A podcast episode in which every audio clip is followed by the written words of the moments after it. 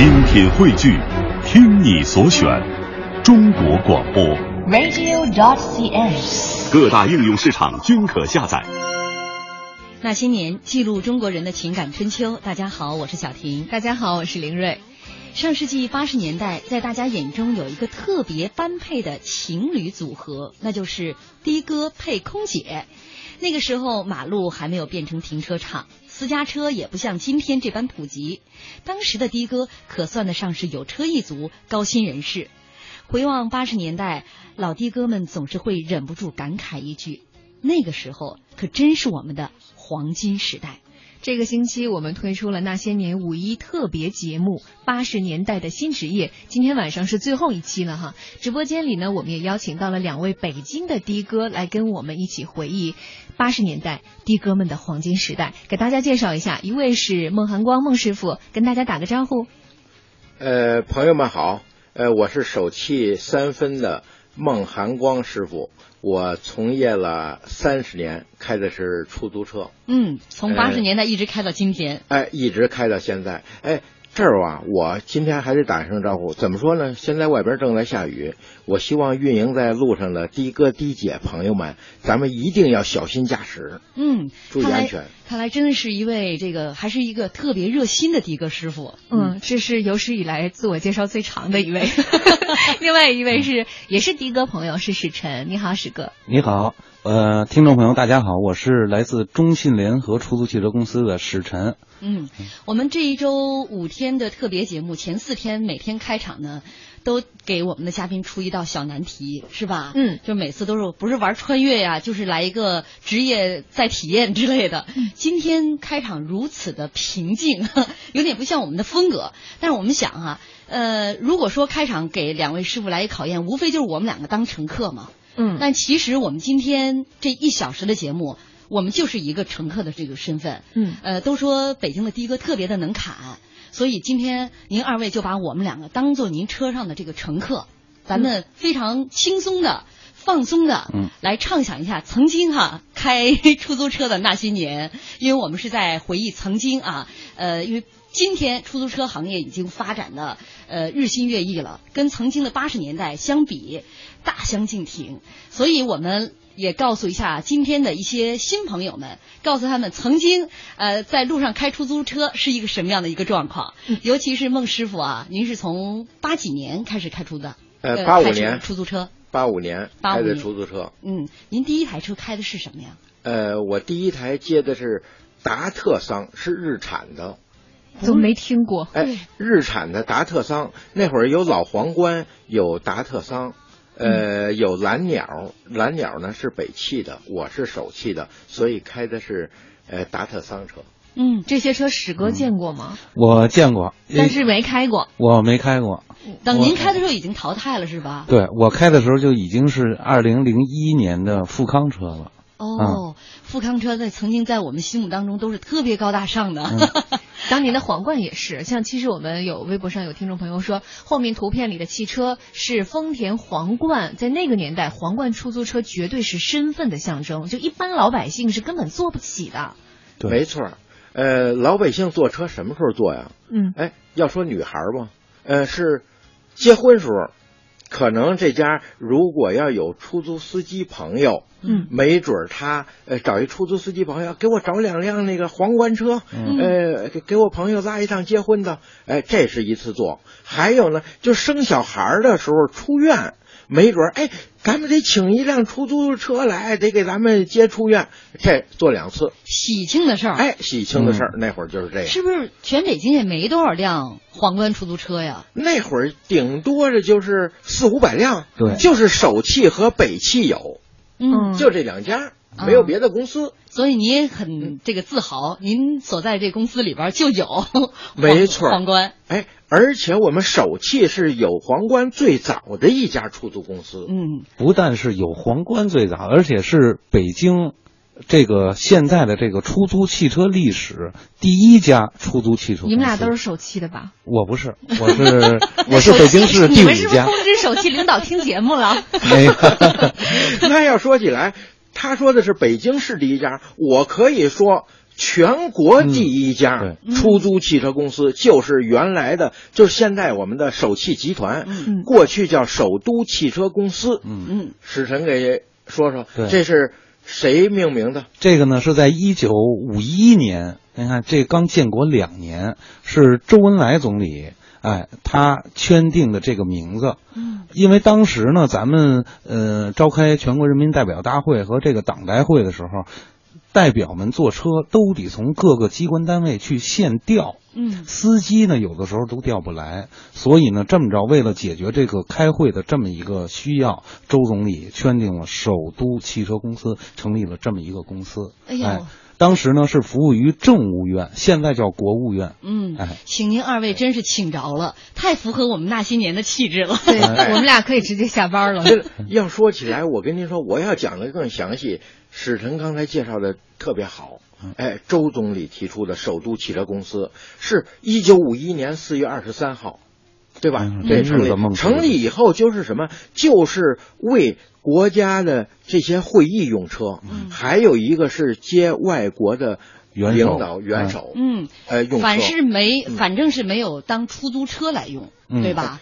这当出租车是后来了，嗯。为了广大市民的更好的出行，后来首汽的老三厂在一九七三三年年是哎。改成的北京市出租汽车公司，嗯，才有的现在的北汽。对，所以请您二位真是请着了，是吧？您都是这个都太有历史了。那孟师傅，您当时是出于一个什么样的一个原因啊、考量去当这个的哥的呢？我是特别喜欢开车，嗯我在工厂干了五年，干了五年以后，正好有这么一个机会，呃，首汽大批的招人，所以我调到首汽来，现学的车到这儿开出租，您之前没摸过车吧？没摸过车，嗯，就是喜欢这个职业，所以才调到这儿来的。那当时像您这样的零基础的学员或者说员工是大多数吗？我们那一批人，我是八五年那一批，呃，包括我们首汽有一个行业的标兵是谁呢？于凯也是八五年到的我们首都汽车公司，他是复员的军人，我呢是单调过来的。我们那一批有四百多人，嗯，都是现学的车。你看人现在招驾驶员的必须得会开车，过去招驾驶员现教我们首汽就有自己的培训中心，嗯，首汽就培养自己的人才。当时考试都考什么了？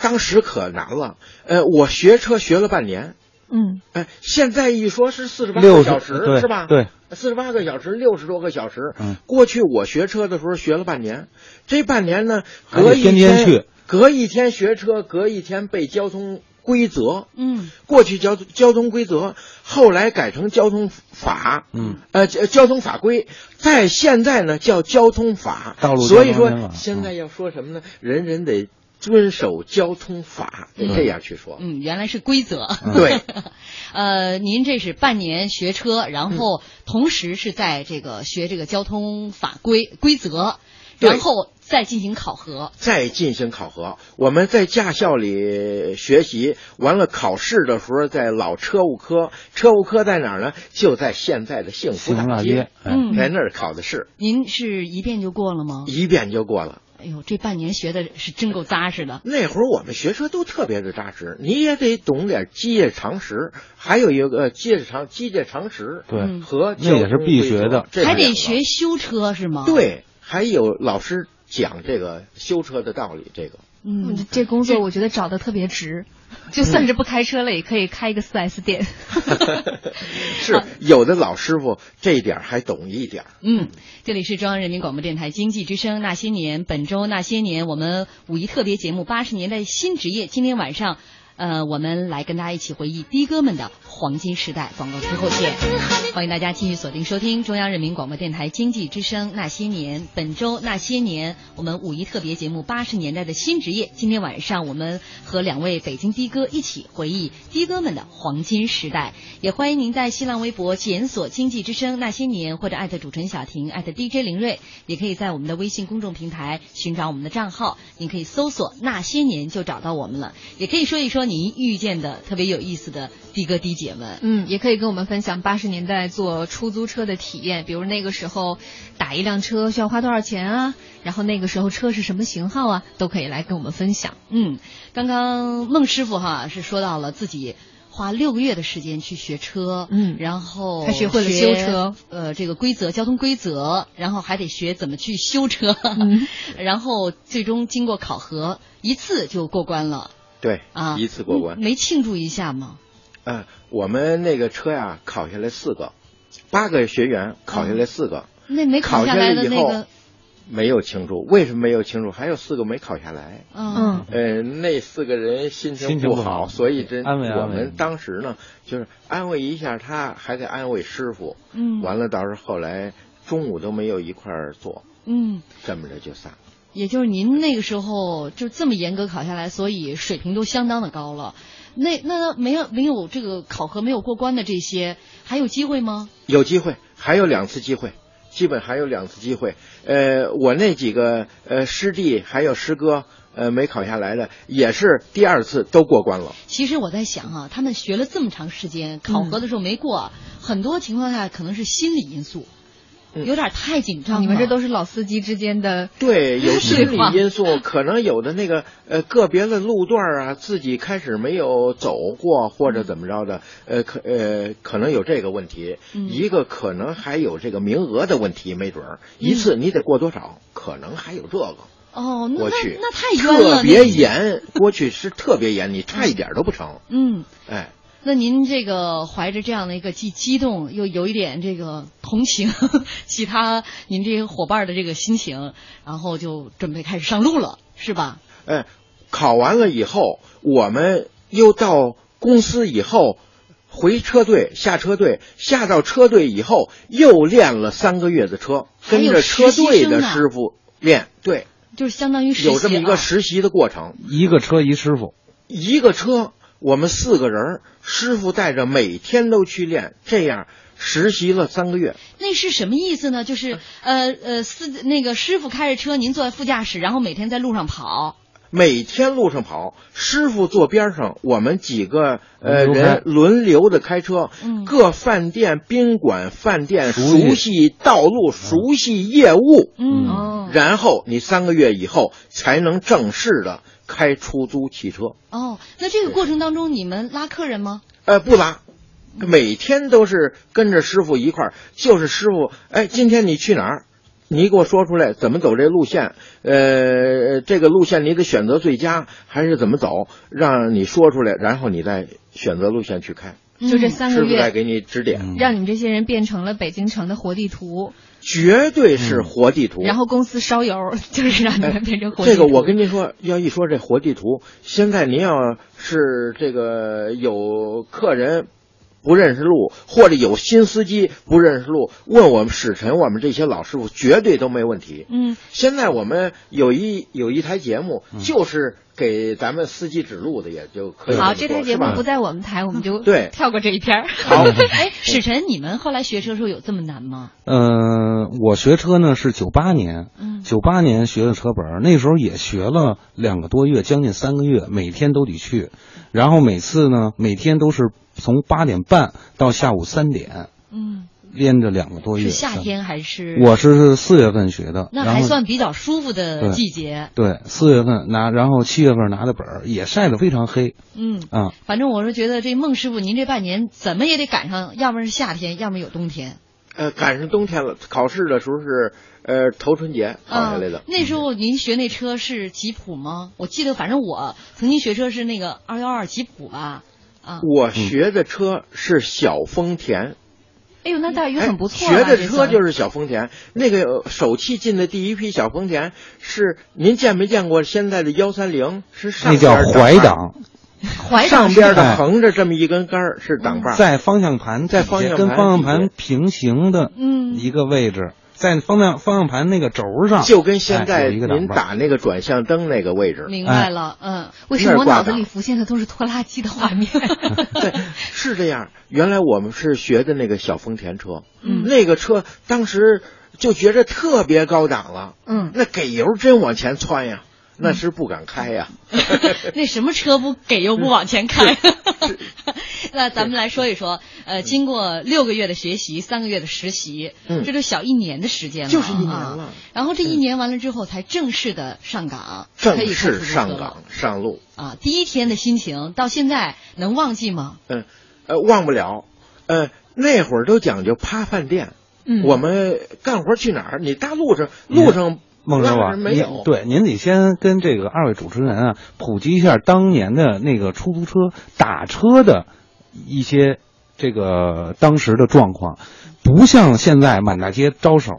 当年啊，有出租汽车站，北京市城里城四区有三十九个出租汽车站，东单、王府井、北新桥、西单、西四。东华门，哎，这都是有固定的出租汽车站的。如果您有乘车的需要，您要到站点去登记约车，车辆在八分钟之内会到您指定的这个。我觉得我的下巴都快惊掉了，哎 多复杂呀，比我坐公交车还麻烦。那谁会打车呀？对，这是再靠前一点了。嗯你说的这个，嗯呃，到了八五年，我们这些车一上路，就是开始在趴饭店了。嗯你看，有的市民要需要车，还得到饭店那儿跟那个门童，哎，师傅您给我派一辆车，我去哪儿哪儿，还得这样。就是您还得跑到饭店去。对，对，到那儿打车我们叫趴饭店。嗯那你们趴饭店是属于自发行为吗？自发行为，你别就是觉得那儿活多是吗？别地没路上没有招手的人，那时候谁敢招手那个大家还没啊有这个习惯，没这或者习惯。说没有这个财力。对，很少有人去打车。没人打车，几乎，嗯。真的。都是真正的都是外企的人，可能有的时候出来坐坐。而且啊，我打断您一句嗯，即使马路上有敢招手的司机视而不见，为什么？那当然，那当然，当年八十年代四大职业：听诊器、方向盘、八级干部、售货员。嗯，那方向盘这个职业是相当牛的，那马路边上招手，那放现在你们这就是拒载。那个，我觉得方向盘，呃，且这个好多年都属于特别热门的这个职业。对，包括我们今天开场还介绍了，说是的哥配空姐，哎，在八十年代是这样的一个组合吗？绝对是高收入。当年，嗯嗯，您像我们家呢，嗯，我的姑父是八一年，嗯，退伍到的北京旅游汽车公司，当年他开的是皇冠，二点八，嗯，我就记得车上有冰箱。啊，八一年，呃，那时候我们家还没买冰箱，我们家是八四年买的冰箱。你这么一一介绍，我觉得现在出租车越来越抽抽了。当年当年北京的出租车，这孟师傅可以证明，这个全都是进口的车型。哎，您像这个这个北京汽车服务公司北汽服，都是进口的雪铁龙，那个车是带自动升降底盘的。它在停车的时候，它可以把底盘降到最低。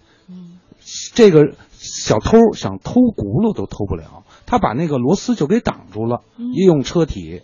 然后司机想把车开走的时候，自一摁按钮，自动抬起来了。你们这都是大黄蜂是吗？都是变形过去金刚。真是白领阶层。嗯就我们这个职业属于白领阶层。嗯那过去要说，呃，师傅，呃，您到哪儿哪儿，您等着我一下啊，那咵就扔过来一盒烟，三五您麻烦就说得等着我啊求着你们就说得求着司机，嗯。要不这司机走了或者怎么着，他就打不着车了。对，而且那会儿我们后来，呃，为了这个亚运会，我们学英语的时候还有一句话，我记着，呃，那句英语问外国人用不用等候，还有这么，当然有这么一句，Shall I wait for you？嗯哎我 需要我等候吗？需要我等候吗？还为什么呢？我们学这英语又是为了方便客人，又是为了方便我们呀。嗯为什么呢？他这客人万一要到没没没有车的地儿去。呃，办公或者怎么着去呃见朋友，那他出来他就没有车。您问了一问这一句话，有可能人家客人就让等着吧，嗯反正我这儿也打不着车，又方便了客人，这样我们也增加了收入啊。嗯，所以有好处没有？学英语有好处，哎，又拐到这儿来了。哎，所以说什么都有嘛。您看能砍吧？特别能砍，哎 我我们上这车基本上我们就不用说话了哈。对，就孟师傅就一直可以在这说说说，包括史晨也可以一直这么说哈。那我我在想哈，您现在这个乘客很多了，那时候因为乘客很少，所以有可能给您留下的印象都特别深刻。啊，遇到了什么样的一些乘客？我们刚才有一个问题您还没回答完呢，就是您第一天上路啊，哦，嗯，要说第一天上路，我跟您说，第一天上路大概是拉了三个活儿，都是排饭店，排饭店要拉一趟，可能得一个多小时。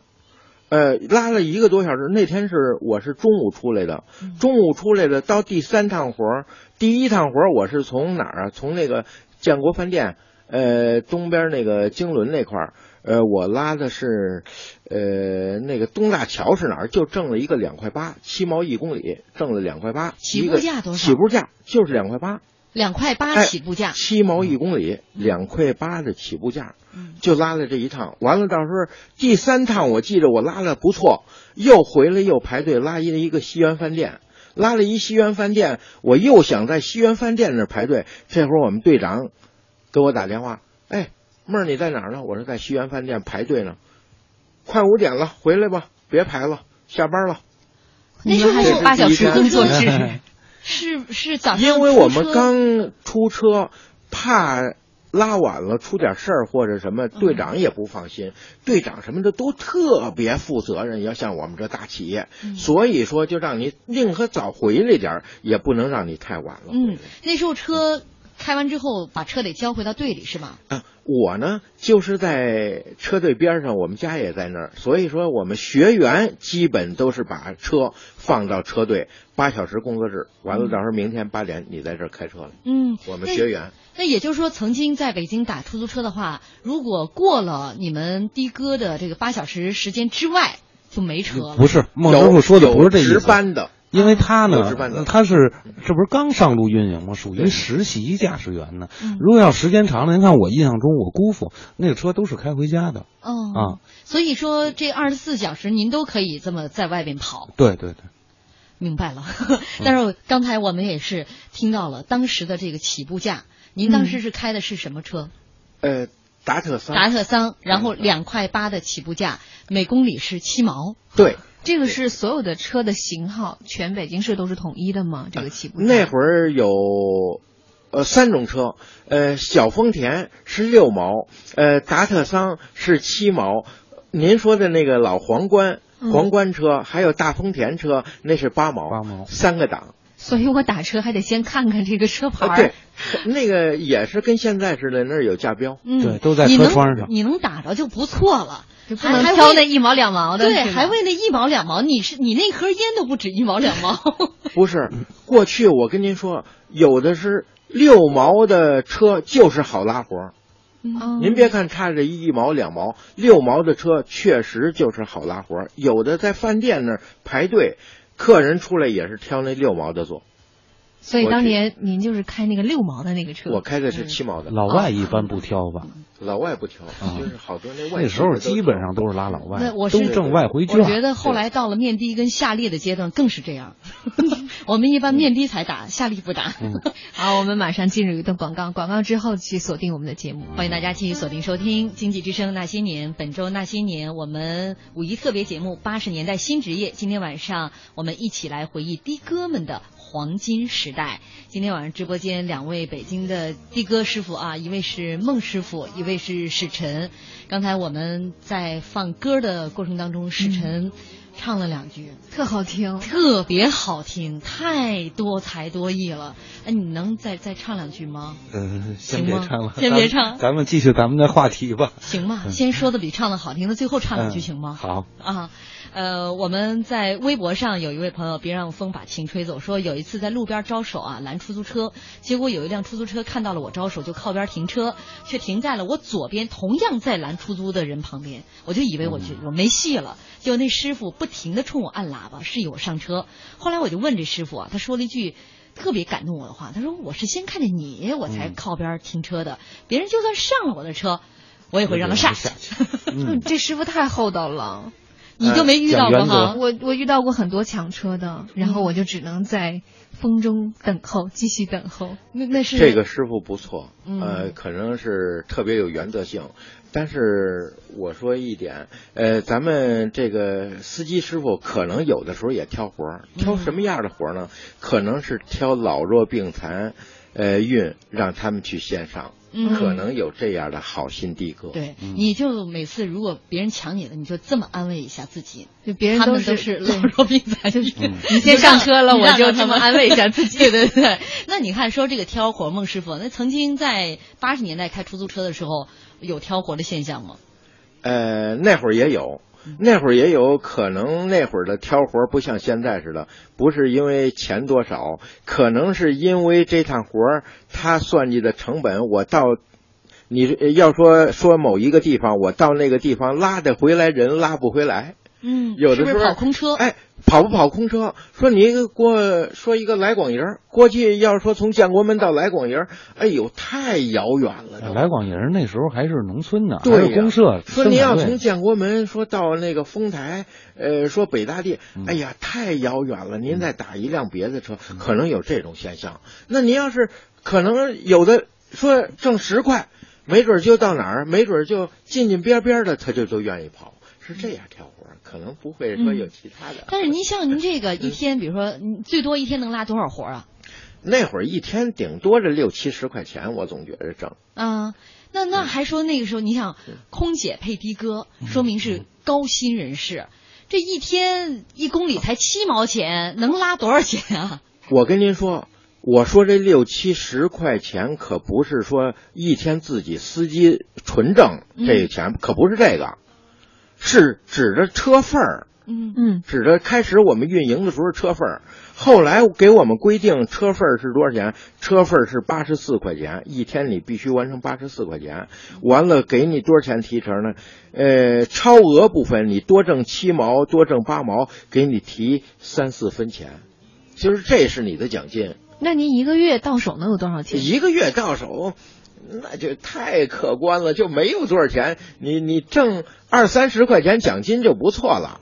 那你怎么配空姐呀？哎，我也觉得是我就跟您这样说，呃，大的公司可能比较正规，他挣钱倒不多。嗯后来逐渐的有了很多的小公司，改革开放了，可能他们走得更早。嗯我们大公司还提成，呃，两三分钱的时候，他们可能就提成两三毛了，甚至他们跟公司对半撅了。嗯，什么时候这个出租车这个黄金时代到来了？咱们说黄金时代就是薪水提高了。黄金时代那还是呃九零年以后，应该说还是九八十年代那末那我的观点跟您正好是相悖的。嗯我觉得九零年啊，呃，北京出租车啊就进入了一个大发展的年代，但是出租司机的收入和地位就呈下降的下坡的这么一个趋势了。啊，原来是奇货可居。对，真正的辉煌的年代就是八十年代。嗯，哎，所以那时候收入肯定高，是吧？呃，对，孟师傅呢可能是有所隐保守晦，哎，呃，没他没并没提这个灰色收入这一块儿，因为在我印象当中，我姑父当年，嗯，轻轻松松有很多美元。嗯，我第一次见美元是八三年，是哦，啊拉老外应该有小费是吧？他们习惯给小费。小费。哎，那会儿是确实是，呃，可能拉了每一趟活儿都没准儿有那么几毛，嗯呃，甚至有两。您可以往多说一点，都二十多年前、三十多年前的事儿了，可没人能是有这样的嗯事情。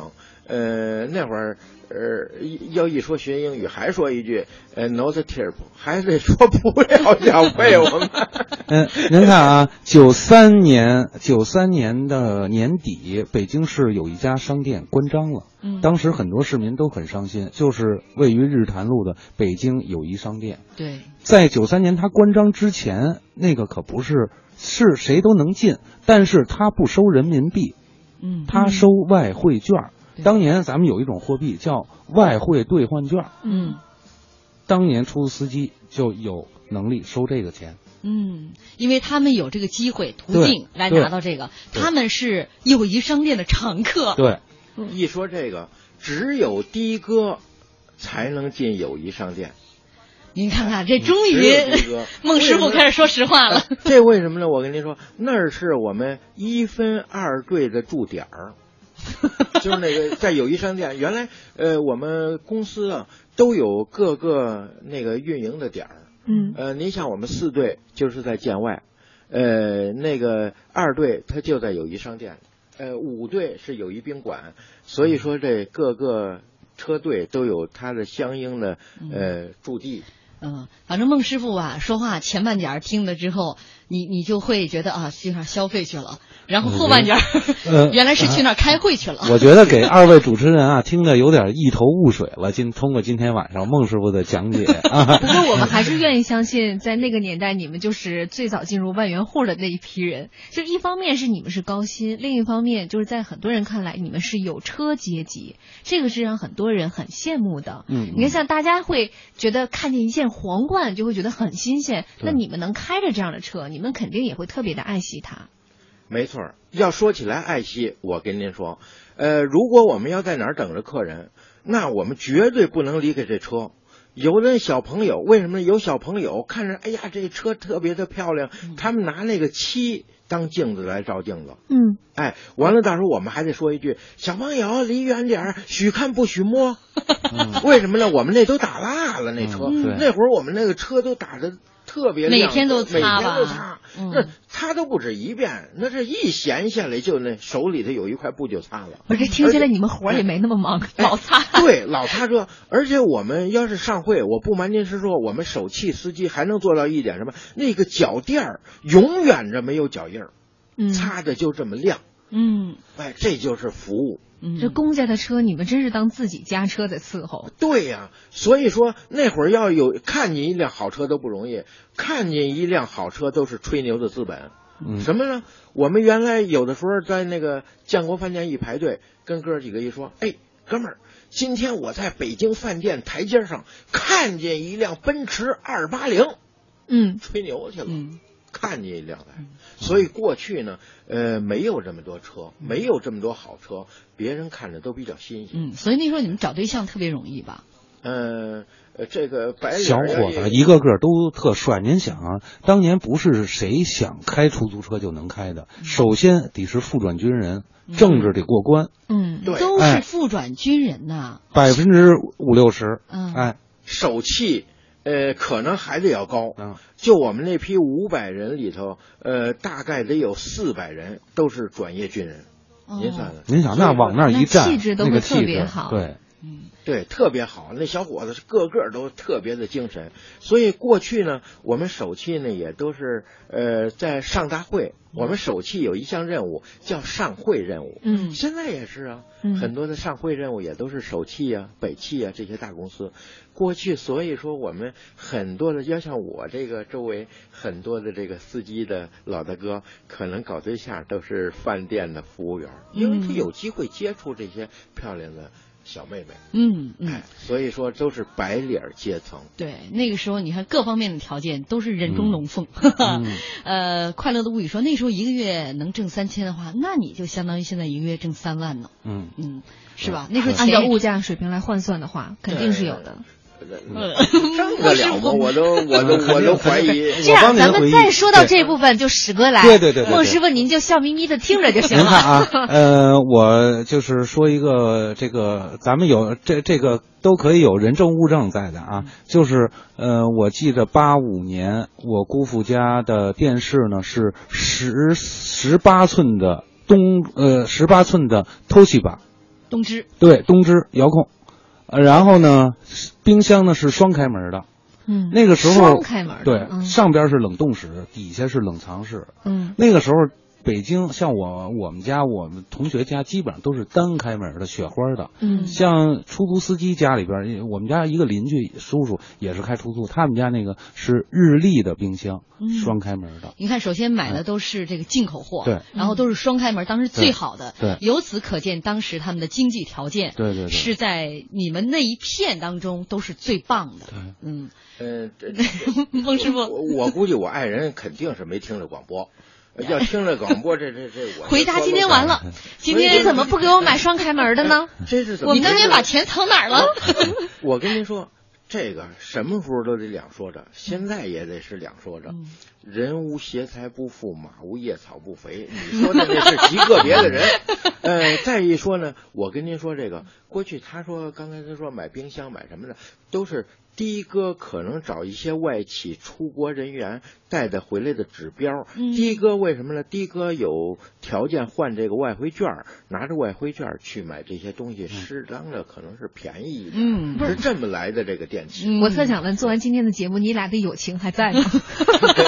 这个会的，这可以的。对，孟师傅当然刚才说这一点也有道理，就是呃拉很多的这样的一个客人，有很多客人他有这样的条件，比如出国人员啊。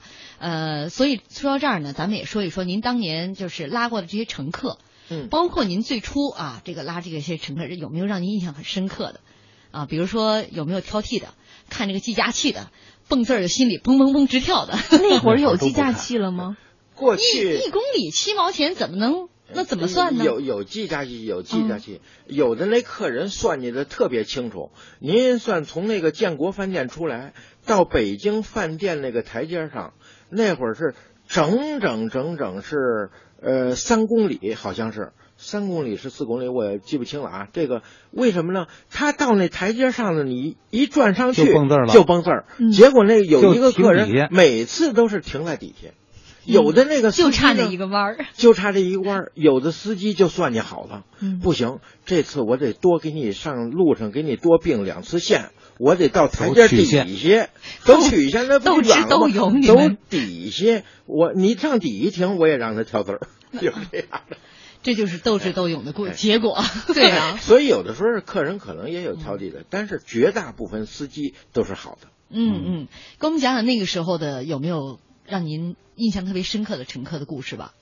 呃，深刻的乘客的故事也有，嗯，也有。为什么呢？现在，呃，要说起来，好的乘客也特别的多，嗯，好的呃司机也特别的多。要是您要说好的乘客，好的乘客太多了，嗯，我因为呃拉了一个乘客，那个乘客呢也是别人因为别人挑车来的，挑完车完了，到时候这个没拉这乘客，我就拉了，拉了这个乘客。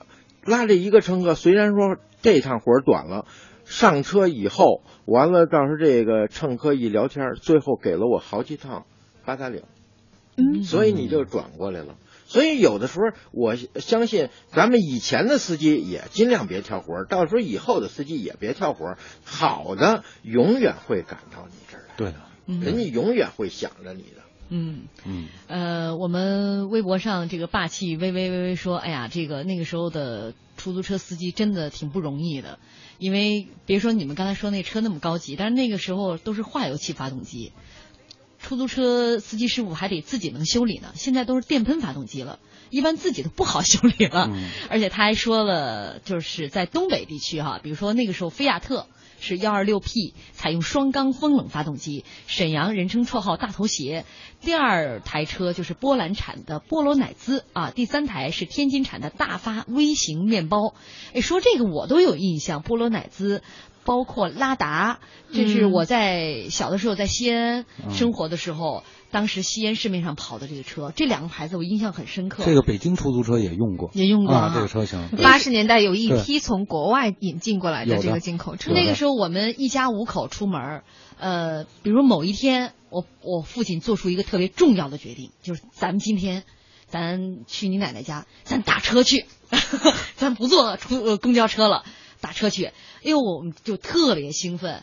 然后呢，这个打车这事儿啊，就是在路边能招手。那时候我们西安是能这找能在路面上看到这种空驶出租车的招手这件事儿是一件特别牛的事儿。嗯，然后有身份有地位的一家之主才可以招。不是你招手那那那一刻就显示出那个派头来了，因为就是我有钱嘛，所以我才打车嘛。嗯，然后这事儿都是我爸干，我爸打车。那车一停下来吧，我们家就怂了，因为我们家五口人，那车恰恰坐不了五口人，然后就得跟司机师傅就商量啊，你看能不能就是挤一下啊？我们去哪儿哪儿，绝大部分来说，司机师傅还是同意的，就让我们挤进去。啊，这个时候我们一边就跟司机师傅说好话，一边我们就埋怨我们妹说：“你就不应该生你，就多一个你。”就是要没有他，我们家一家四口不是正好走了吗？史哥，你们是不是也经常遇到这样的假土豪？谁是假土豪？说谁呢？那个 多生了一个的假土豪。因为现在都很平等的，我觉得，嗯。你们会就五如果是一家五口的话，跟你们商量一下，也会通融一下的吧？但是我会看具体的这个。看一下身形是吗？对对对，身形。呃，我们当时还是小孩嘛，啊，总的来说，就像特别小的小孩，可能还能挤一下啊，大人的真真的很困难了。但是现在就像刚才孟师傅所说，原来呢是交通法规，现在是道路交通安全法。现在的交通安全法明文规定，这车辆禁止这个超员超载。嗯啊，是按人头算的，不是按这个体型和这个岁数年龄算的。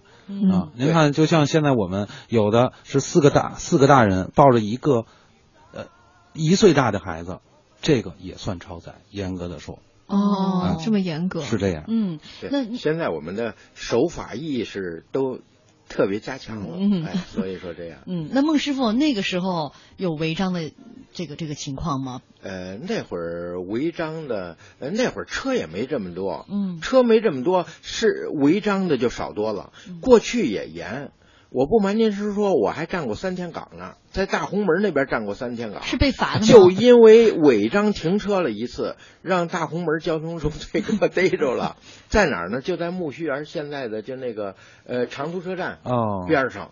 那天我还早晨起来从家门口呃挺顺，就拉了一个那儿，拉到那儿一停车就让警察逮着了。你这违章停车，开一单子，大红门呃三营门那儿站了三天岗。嗯，过去就特别特别的严格。嗯，那那我觉得这惩罚其实比扣点钱更厉害，对，是吧？让你记一辈子，真的应该是严格一点。咱们守法意识嘛，要不怎么能加强呢？嗯，更强。我觉得今天这节目做下来，就是更坚定了大家觉得的哥都是侃爷 这个信念。我之前看过一本杂志，做了一个很有意思的封面报道，他就是说。嗯，谁是最会聊天的人？他当时列举了很多人的名字，包括我们特别熟悉的一些名嘴。我觉得最有创意的是，他把一张面孔留给了北京的哥。他给他的一句话评价就是：国内的事儿全知道，国际上的事儿知道一半儿。我我其实特别好奇，就是你们是从事这个行业之后变成的侃爷，还是说你们原来就有这个特质？因为你们每天对你们每天要面对形形色色的顾客，很少有我们俩可能像我们俩这样的又貌美又会聊天的不多。对对对，对你们要面对很多的客人，都要去跟他接触。那你们这个聊天的技能，就支我们俩两招。其实我们揣摩人心态的这个技能，可能要远远高于这个聊天的技能。嗯，那那你们就是一看他看人下菜碟儿，也不是对。嗯，就俗称就是看人下就看你心情不好了，我就别说话。对，看你心情挺好的，就聊两句。就顺着你多聊聊，哎，嗯。然后呢，看他喜欢聊什么，愿如果要再愿意聊，那咱们就多聊聊，是这样，嗯，不是一味的傻聊啊，是这样。嗯，而且这个呃，现在这个词儿应该改了，嗯，不应该叫侃爷，嗯，应该叫聊天儿。聊天儿，聊是聊，侃是侃，侃是漫无边际的侃。嗯，说这人侃的没边儿了。嗯，这是侃。说我们在这聊天那聊天得有事实、有根据、有故事情节，什么这样去聊。对，而且从这个字义上来理解呢，聊是有互动的，你一句我一句。侃呢是就司机人乘客跟那坐着，司机一个人跟那吐沫星子横飞，然后这手舞足蹈，方向盘都不服了，是这样一种。对我要是您二位坐上我的车，我能把您二位的思维引到我这个思维方式来。您要是到北京来旅游的，那我就给您讲讲老北京。吓我一跳，我以为你是我们俩下车就被洗脑了。所以说这样呢，大家不都快乐的去聊天吗？嗯嗯。老北，您要说老北京，我还有一段顺口溜呢。哟哟，那那哟最后一点，您说顺口溜，孟师傅的才艺啊，您说咱别太长好吗？好。呃，要说老北京啊，我跟你讲吧，老北京内九外七，皇城四，九门八点一口钟，四门三桥五牌楼，永定门外十档七十二连营，您就随便点地儿，我们的哥都能给您找到。嗯，您说说，职专业不专业？嗯，您是每个乘客上课之前先来一段儿，哎，表演一下我。我很多的时候都跟客人没干什么，我看他是干嘛来的。要是旅游来的，我可能就给讲讲老北京的故事。嗯，您练了多久啊？呃，不用练不，用练。哎呦，都在脑子里，都在内存里。这天分极高啊！那史晨，你唱两句呗？啊，下次吧，我希望，我希望还能再次坐进来，然后再唱。下次再唱下次，就说刚才那几句就可以。嗯，嗯，刚才那首歌呢叫《一生中最爱》，我呢就是说我永远爱出租车这个行业。嗯嗯，啊，就不唱了哈。嗯，是这样。